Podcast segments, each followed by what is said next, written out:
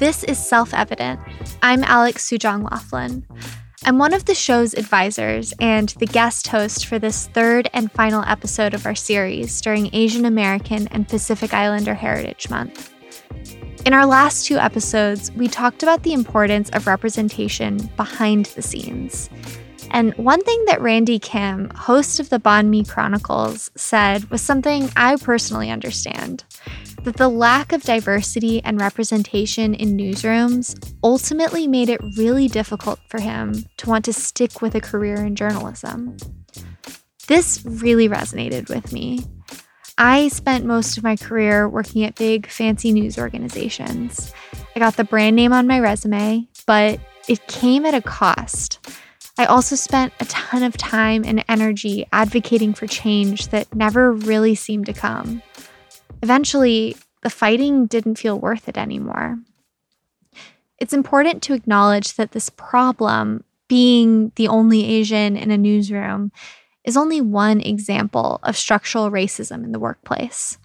And there are much larger scale issues with, say, mostly Latinx workers in a meat packing facility or Black and Brown workers at an Amazon fulfillment center. But because journalism and media companies are our own industry and where my personal experiences lie, we wanted to spend this last conversation talking about what it means to be tackling the issue of representation as a producer or a journalist in your own office. When do you dig in to change the system? And when do you leave to make your own alternative? I got to talk with two people who've thought a lot about these things one in starting her own company, and the other in organizing a union at his workplace. My name is Snigdha Sur. My pronouns are she and her, and I'm the founder and CEO of the Juggernaut, a media company and community for South Asian stories. My name is Gautam. My pronouns are he, him, his, and I am an audio producer and audio engineer, and I work at the On Being Project. So, we're going to be talking about the stakes of having a more diverse workplace, what that means, and what the limits of that are. We can start by talking about some of our own experiences. I am currently a senior producer at an indie podcast company called Transmitter Media. We make podcasts for other companies and we also do an assortment of original shows as well. But I've worked at a lot of mainstream news organizations. I worked at the Washington Post and then BuzzFeed, and also have kind of flitted in and out of mainstream orgs for contract work, freelance work, client work. And I was laid off from BuzzFeed in 2018 when the entire audio team was disbanded. And that was a really radicalizing moment for me because it made me realize once and for all that, like, the company that you work for, no matter how warm and good it feels, it's not there to look out for you. And since then, I have been much more interested in working for small independent companies because I find that working at a big company, there's a lot of effort and energy required of you to make it a better place, justify your existence. Yeah, so I'd love to hear from you all kind of what are your origin stories and how did you get to where you are now? Yeah, um, I would say it's in some ways similar and also quite different from your story, Alex also worked in in large media companies and mm-hmm. small sort of media nonprofits and I was not laid off luckily but I did have sort of challenging experiences at those places I worked at StoryCorps for about three and a half years, and during that time, you know, watched uh, a lot of coworkers sort of leave out of frustration or kind of be asked to leave. And I had a similar experience of kind of like having these rose tinted glasses on at first that were like very viciously pulled off and and coming to realize that work won't love you back and like your your colleagues are not your family they are your employers and like there is a necessary sort of uh, power dynamic to that relationship uh, that is necessary to acknowledge. And so my i guess journey in like the the podcasting world has been one of i think great opportunity but also kind of a great loss because I've seen a lot of people kind of get pushed out in different ways. How about you, Snigdha? In terms of my life in media and journalism, my first professional job was in the world of consulting. I was in McKinsey in New York. And I will say that it was the first time that I saw so many people who sort of looked like me. Like I had never seen so many Indian Americans in one place until I went to McKinsey New York. I kid you not. Like almost every single corner, there was like an Indian American partner or senior director. And many of them were actually men. So there was definitely, they did not all look like me. But it made me realize that there was a corner of the business world where there were a lot of people of certain ethnicities and groups. And it didn't necessarily mean that there was diversity overall. It just meant that there was an overrepresentation there. When I started the juggernaut, that was really important to me because it was so evident that of all the places I'd been, so much of the stories we tell is so determined by the gatekeepers at top. So even if newer companies like you know, as you mentioned, Alex, BuzzFeed or even Vice are more diverse in the journalist level. Some of the executive editors and people at the top are not diverse. And so what they choose and deem like newsworthy is very different from the perspective somebody else would bring.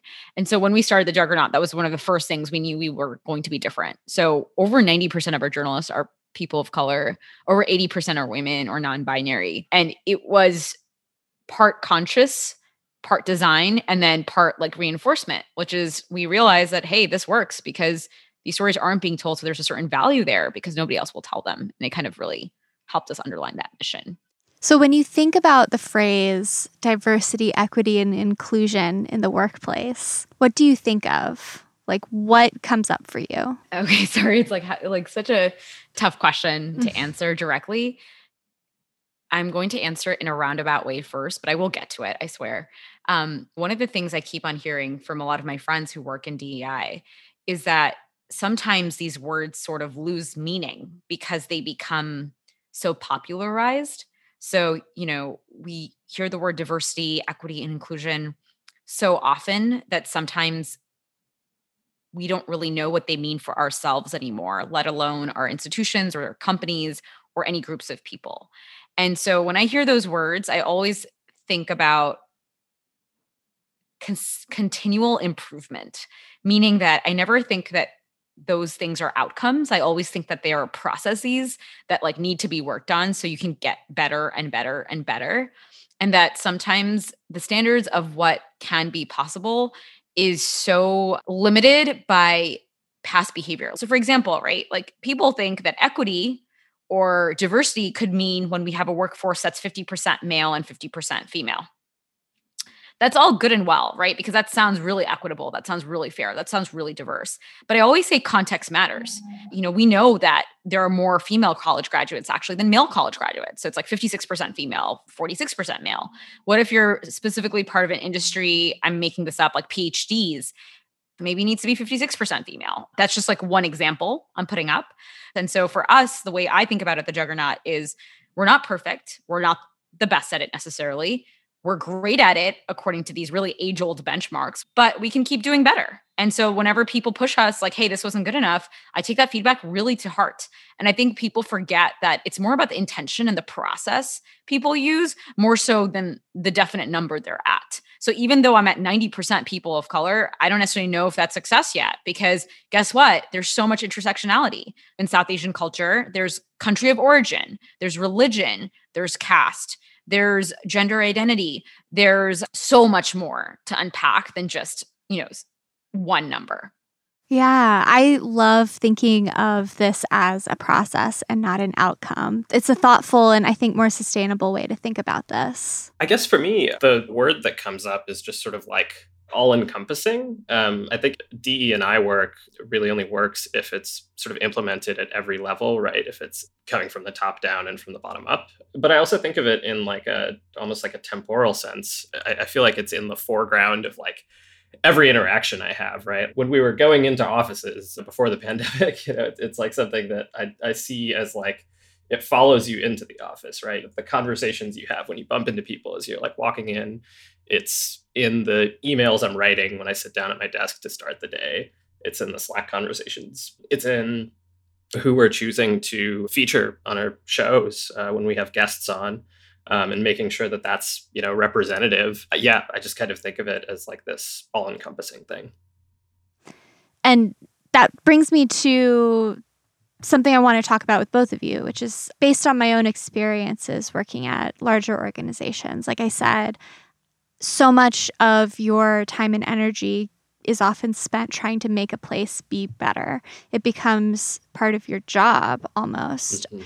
I have a lot of friends who, you know, are in their first or second jobs at large media organizations and they spend a significant amount of their time pressuring their workplaces to be better, to be more inclusive, to change the way that it covers stories, to pay equitably, to help start a union. And when I see people burning out, and when I see journalists of color specifically burning out, what I'm seeing is that people are not burning out necessarily on the work that they're being paid for, but it's the combination of that work and this extra job of like holding their workplace accountable.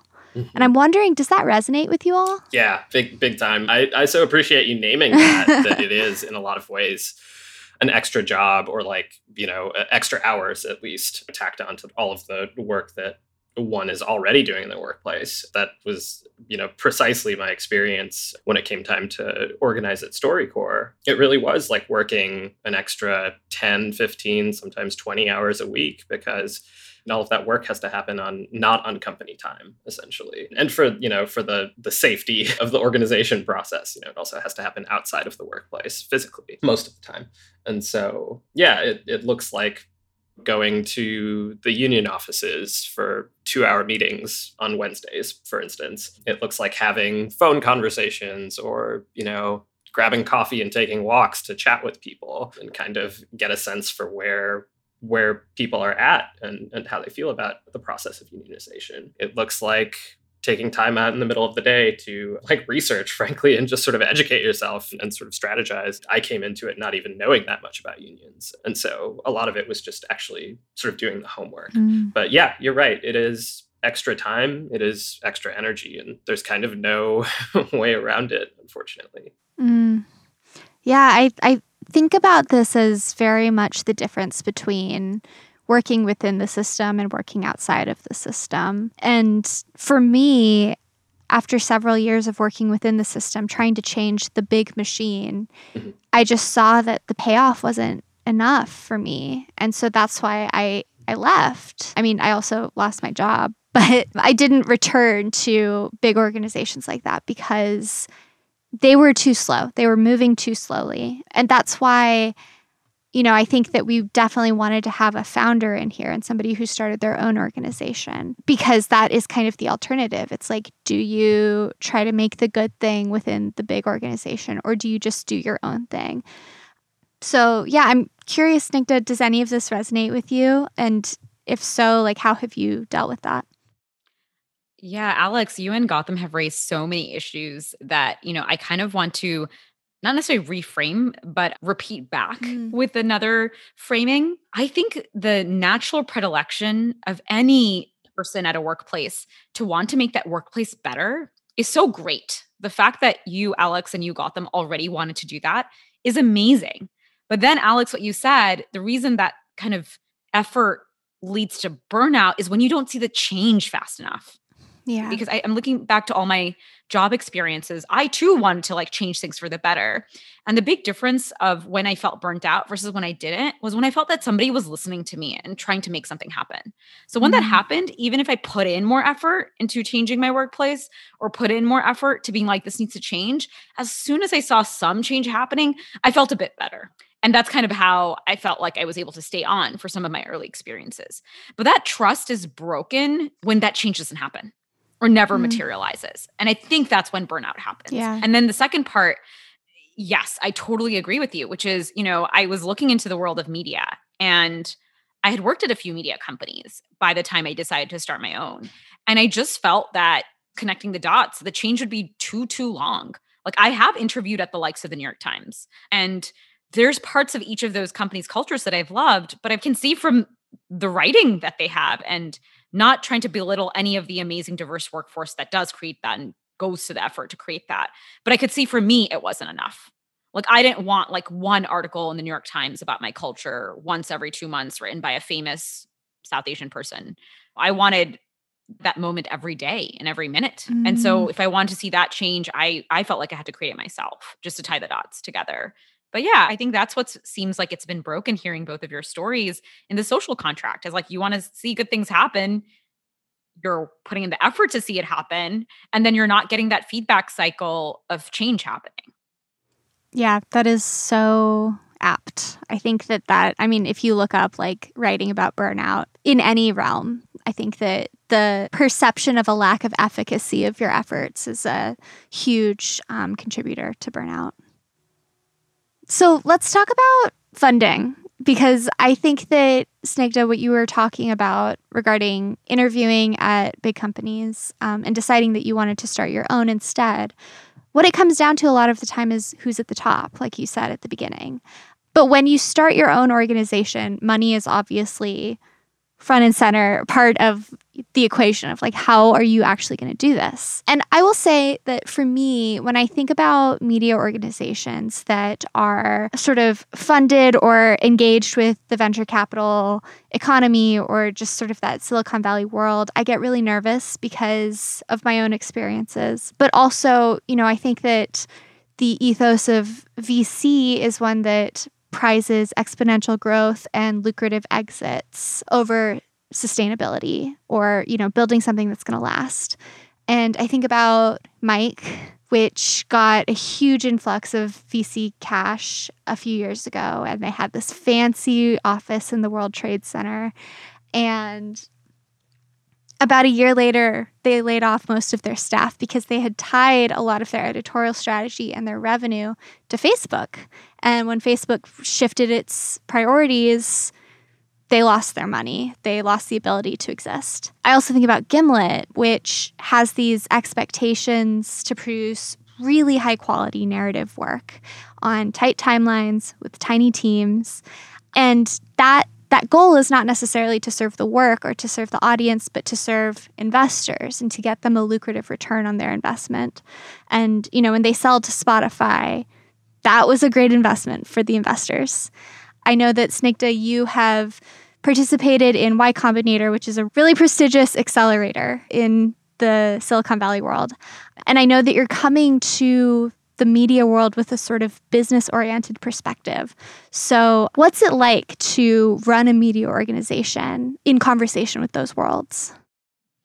Yeah, no, I'm thanks so much for being so honest about, you know, your perspective on some of these things and I totally understand why you feel that way. In fact, several investors feel the same exact way you do alex which is really kind mm-hmm. of interesting right i know like you're viewing them as these like shrewd capitalistic greedy folks who are just trying to get lucrative returns at the expense of people's livelihoods I, am going to go revisit history for a second if that's okay if you'll indulge me. yeah me. go but for it many of these companies like Mic or buzzfeed or vice mm-hmm. they raised hundreds of millions of dollars and the promise that they sold investors was that hey, people are going to come to us instead of anyone else because we're us and we're so amazing and we're great.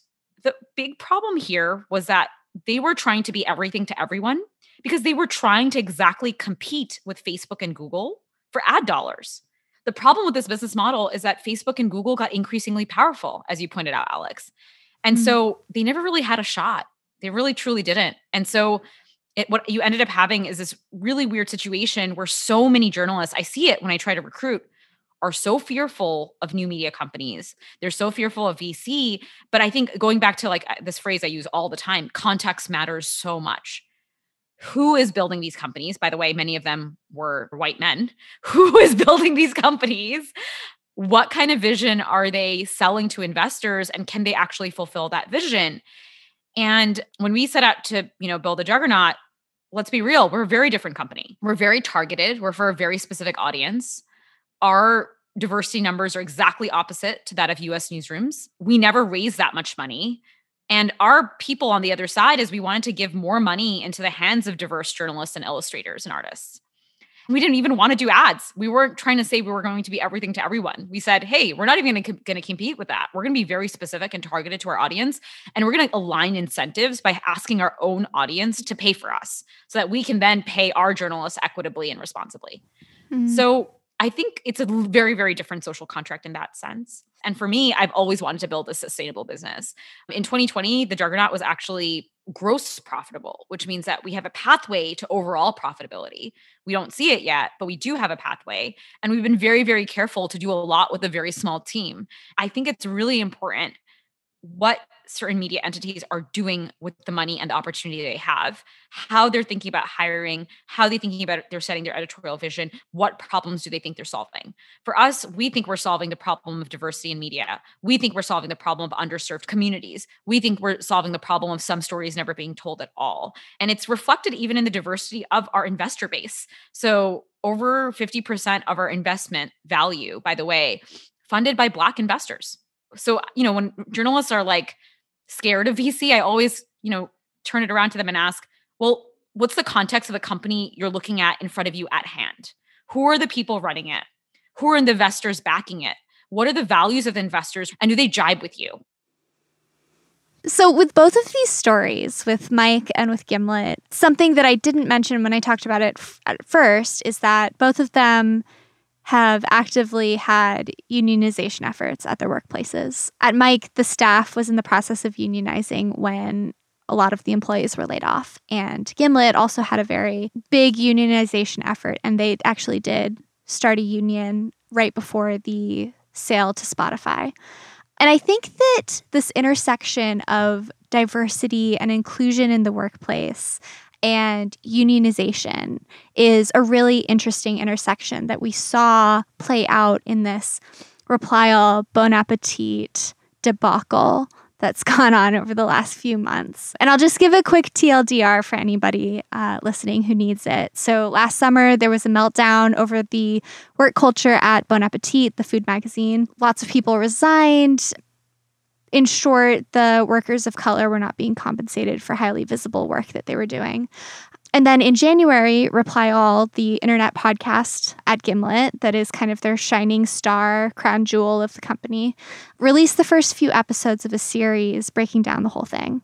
And as soon as the episodes started coming out, former employees started speaking up about Reply All, about PJ Vogt, um, and about Sruthi Pinnamaneni, who is the lead producer on the series, saying that they were actively anti unionization and contributed to an overall toxic environment at Gimlet. And Reply All made the decision not to finish reporting out those stories. And both PJ and Sruthi stepped away from Reply All. Now, I bring all of that up not because I want to sort of relitigate what happened there, but what I want to talk about is that intersection of unionization and diversity, and also this question of, you know, if if the people who have the microphones, if the people with power are the ones reporting out stories, these important stories about shedding the light on the way things are not working. It feels inevitable to me that they are also going to be the ones who have the skeletons in the closets. And so I just wonder like how should we have these conversations? How can we have these conversations moving forward given that the power that exists is allocated the way it is? Gautam, what are your thoughts? yeah, what a big and like impossible to answer question, but I will do my best. I know. Um, my first reaction on, on the intersection of D and I work and unionization and organizing in general is just to say like identity won't save you, I guess is what I, I feel. As you pointed out, Sruthi Pinnamaneni, for instance, you know, is a person of color, right? Like Snigdha and I, she is Indian and she was actually, you know, one of the people that was actually very anti-union in that process. And so I think there's this perception maybe from the outside looking in that like, oh, you're person of color, woman of color, whatever sort of marginalized identity, then you must be sort of in support of building uh, better workplaces in this way. I should say, I think probably everyone is in support of the idea of building better workplaces, but we all have, of course, disagreements about mm-hmm. how to get there. But yeah, I mean, that experience was definitely borne out in my own story as well when we were organizing at StoryCorps. Like, it was not a, a united front necessarily. there were people mm-hmm. um, who didn't agree that this was the right way to go. They were people of color sometimes. That happens. my feeling on this is just that it is a process and conversations sort of have to be ongoing and frequent and long and difficult because yeah like i said i mean there's always going to be sort of disagreements about the exact means we use to get to our ends.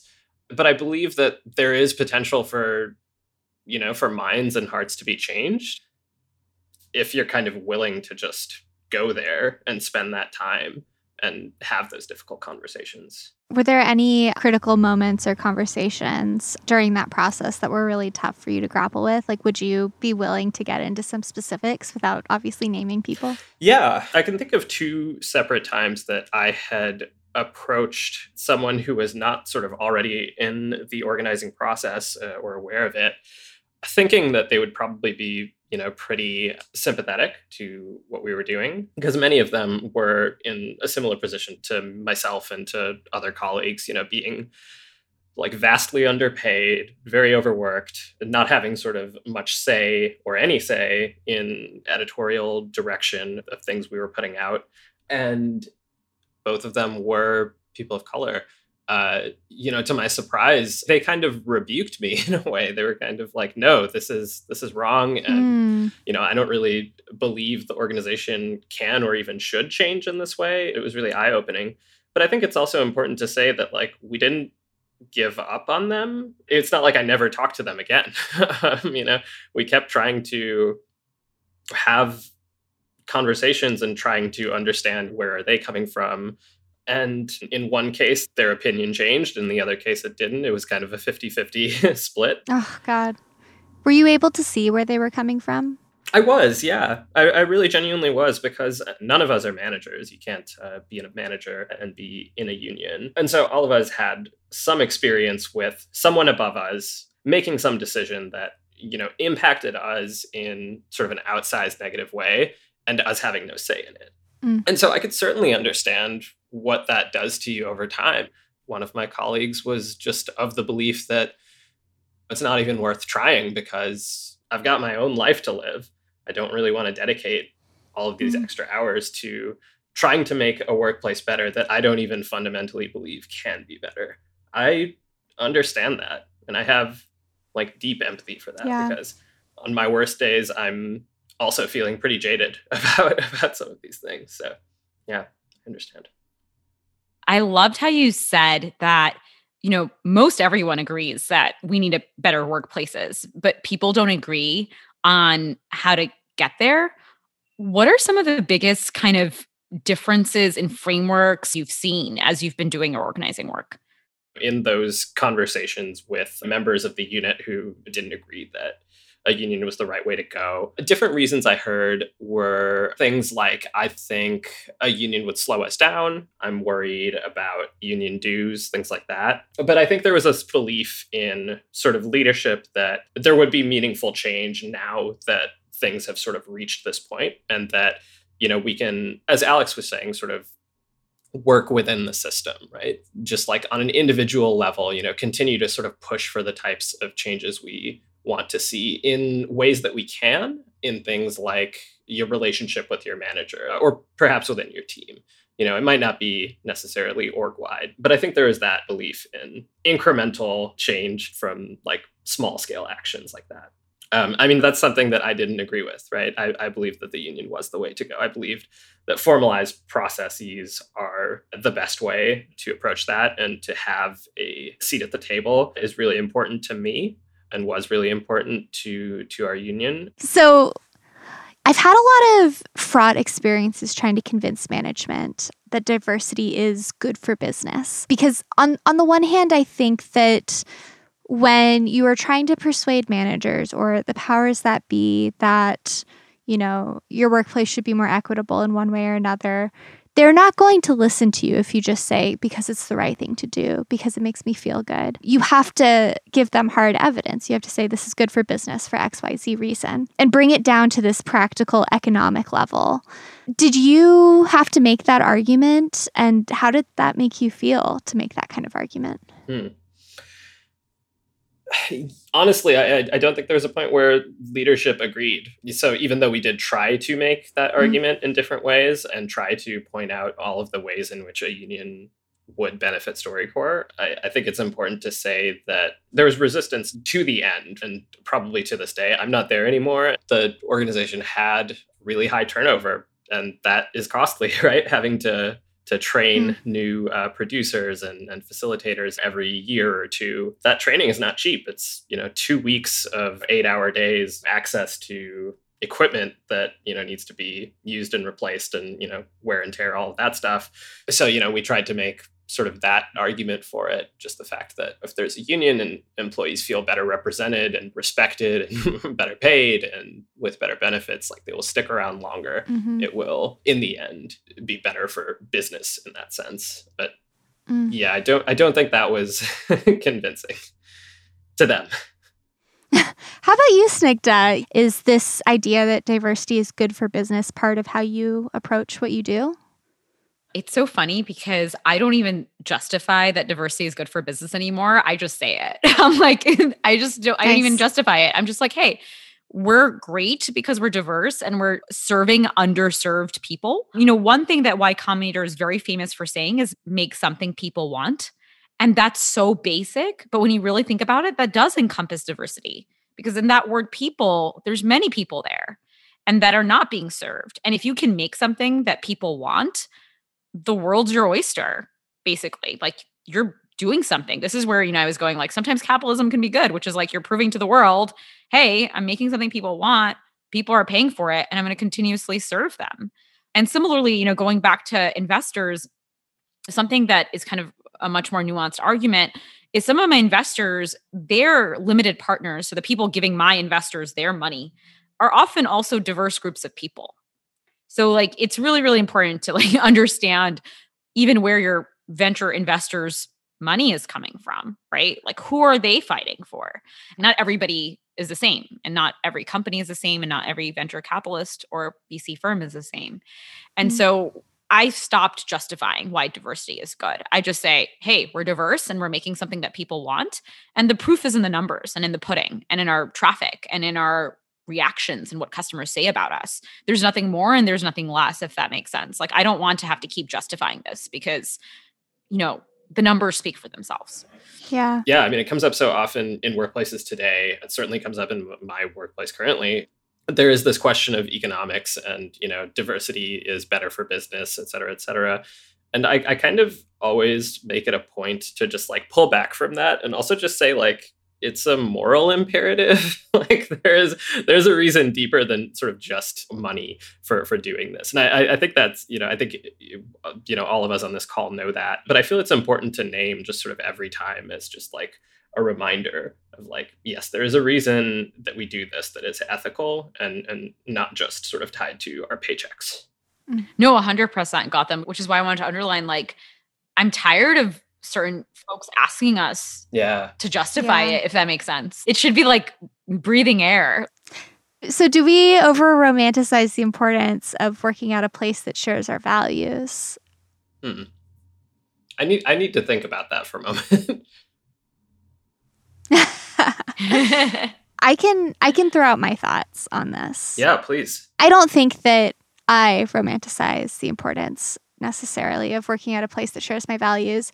I don't need my workplace to, you know, sponsor a float at Pride and, you know, give us special days off throughout the year according to whatever national or informal holidays are popping up. But I think that for me, a lot of this organization and all of this work that I've done has been around just making a workplace that treats me and people like me like we are the norm and values us and gives us an opportunity to succeed the way any other employee would succeed. I don't think that that's such a big thing to ask for, but it seems like in order for that to happen, so much has to change. You know, I loved what you said about, you know, it's not just about the days off, but it's about how the company makes you feel and you know mm-hmm. that Maya Angelou quote where it's like it's not about what what you do, you never forget how people make you feel.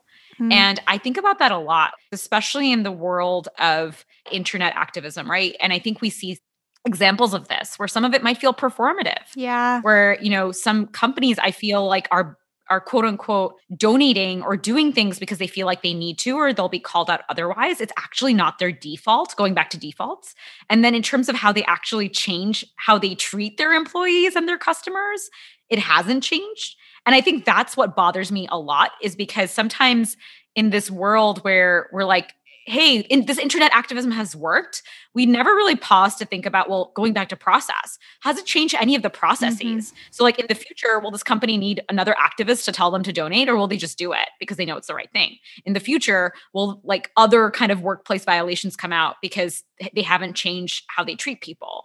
Because you can change things that people do on the outside but it's far harder to change how like an institution naturally behaves. Culture is what you do when things are gray when things are not black and white. And so my quick thoughts for your point about are we romanticizing I think it's going back to do you feel like you are being valued at the workplace? Mm-hmm. And again, if you are acting for change and asking for or, or, give feedback for things to improve, are those things happening? And if those things aren't happening, then it's all right. It's very natural for somebody to be like, I'm unhappy at work. I got to see things change and leave.